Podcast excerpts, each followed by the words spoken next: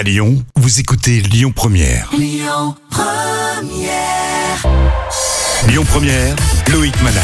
Lyon Première, la crise sanitaire a causé une chute du dépistage du VIH. Le sida, malheureusement, est toujours là.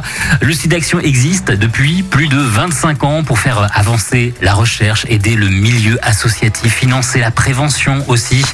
Et Sidaction est la seule association qui finance la recherche en France. Jean-Paul Gauthier est le tout nouvel ambassadeur aux côtés de Line Renaud.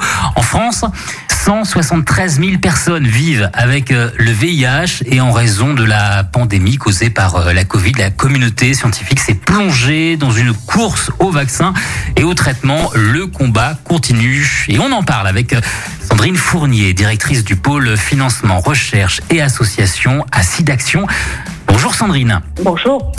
Alors, ensemble, on va faire un point sur la recherche, en tentant de nous expliquer ça de façon assez simple. On va essayer, parce que ce sont des sujets assez complexes, à vrai dire, mais assez simplement. Les besoins en recherche, vous n'ignorez pas que, alors qu'un vaccin contre la Covid a pu être élaboré en un an, cela fait 30 ans que nous menons des recherches en France et partout dans le monde pour trouver un vaccin contre le VIH, pour des raisons multiples. C'est un virus qui est extrêmement complexe, qui a une capacité de mutation très très très très importante, qui en plus s'attaque directement aux cellules qui vous protègent, aux cellules du système immunitaire, vous voyez. Donc pour toutes ces raisons, cela rend effectivement la recherche vaccinale très complexe, mais néanmoins elle continue, elle se poursuit avec aujourd'hui de nouvelles stratégies qui essaient de stimuler par exemple la réponse immunitaire de manière très très précise. Donc la recherche vaccinale, c'est encore évidemment un sujet très important, mais pas seulement. Il y a aussi des recherches qui, au long cours, qui visent par exemple à avoir toujours une longueur d'avance avec les traitements, puisque vous le savez peut-être, mais en fait, certains virus deviennent résistants au traitement. Donc en fait, en matière, y compris de recherche, pour de nouveaux traitements, il faut toujours avoir une longueur d'avance pour faire en sorte que si un virus à un moment résiste à un traitement particulier, on puisse... Il faut trouver une solution, ouais. Une solution, une nouvelle ligne de traitement, etc. Donc de nombreuses recherches se poursuivent dans ce domaine. Aussi, je dirais de la recherche qui porte sur la vie avec le VIH et en particulier la vie au long cours avec le VIH, puisqu'aujourd'hui, heureusement, les personnes vivent longtemps avec le VIH. En revanche, la présence du virus dans le corps va conduire en fait ces personnes, pour certaines d'entre elles, à développer des pathologies de manière précoce, certains cancers, des diabètes importants, des maladies cardiovasculaires, etc. Donc il y a là un enjeu important à comprendre, comment ça fonctionne. Alors évidemment, pour la recherche, il faut des dons. Le Sidaction 2021 débute ce vendredi. On pourra suivre ça sur plusieurs médias, je crois. Oui, tout à fait. Nous avons la chance d'avoir 31 partenaires médias, TV, radio, mais aussi site web. On en a parlé hors antenne tout à l'heure. Il y a aussi des initiatives au niveau local, je crois. Bien moins que d'ordinaire, puisque comme vous le savez, en France, des initiatives fort sympathiques et vraiment de toute nature. Des étudiants se réunissaient pour organiser des challenges, d'autres vendaient des gâteaux, d'autres faisaient des tombolas, et toutes sortes d'initiatives localement très sympathiques et dans le tissu associatif local plus largement. Bien sûr. Voilà, réunissaient les gens, c'était un moment assez festif. Oui, on salue évidemment toutes les personnes et toutes les associations à Lyon justement qui prennent des initiatives à l'occasion de ce Sidaction. On est en ligne avec Sandrine Fournier, directrice du pôle financement, recherche et association à Sidaction. En 2021, 67% des jeunes s'estiment bien informés, soit une baisse de 7 points en une année. C'est pour ça que vous êtes notre invitée, Sandrine. Alors, les idées reçues liées au virus du sida augmentent de manière inquiétante. C'est même incroyable. J'étais moi-même surpris, Sandrine.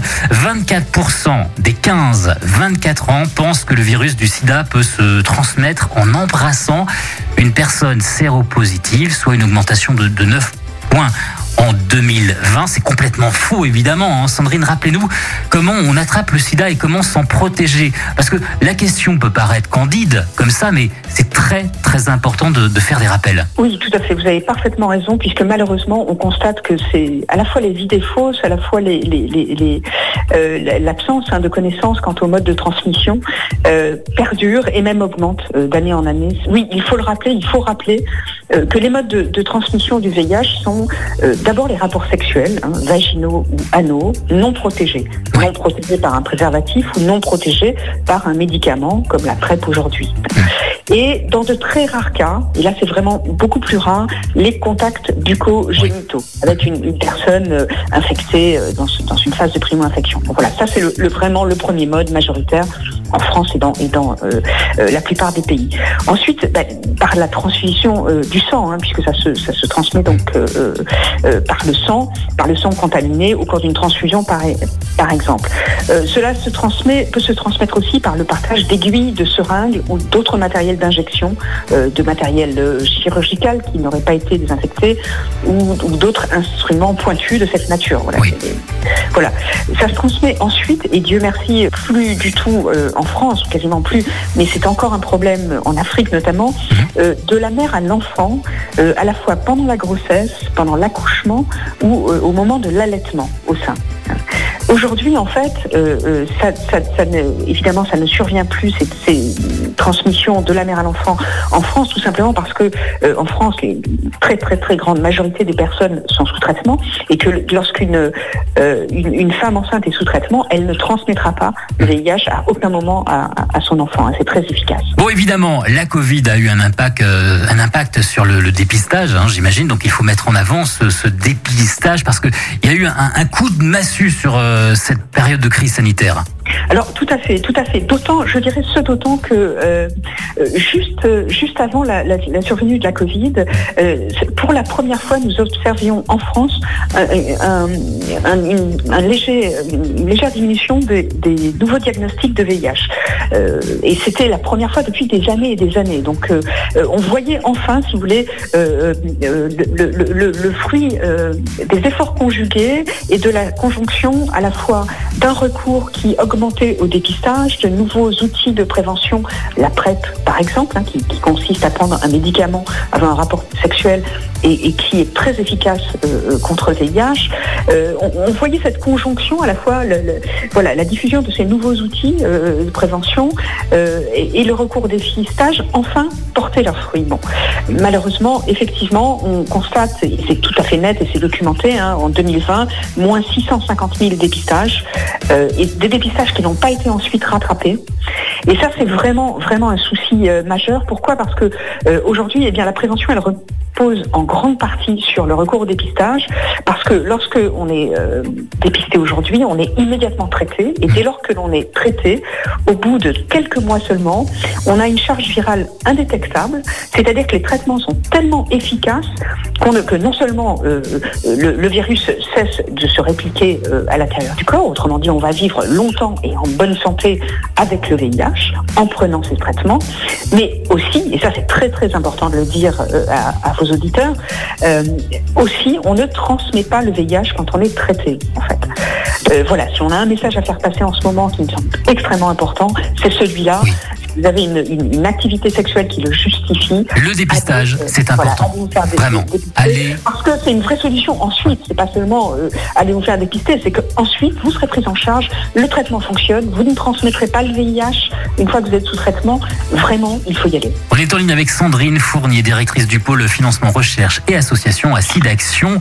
Pour faire un don, le numéro, le 110, numéro gratuit, par internet sidaction.org et par SMS. Vous envoyez le mot don au 921 10, et on rappelle que le Sidaction débute ce vendredi et durera tout le week-end. Merci Sandrine Fournier. Merci à vous de votre soutien. Écoutez votre radio Lyon Première en direct sur l'application Lyon Première, lyonpremière.fr et bien sûr à Lyon sur 90.2 FM et en DAB+.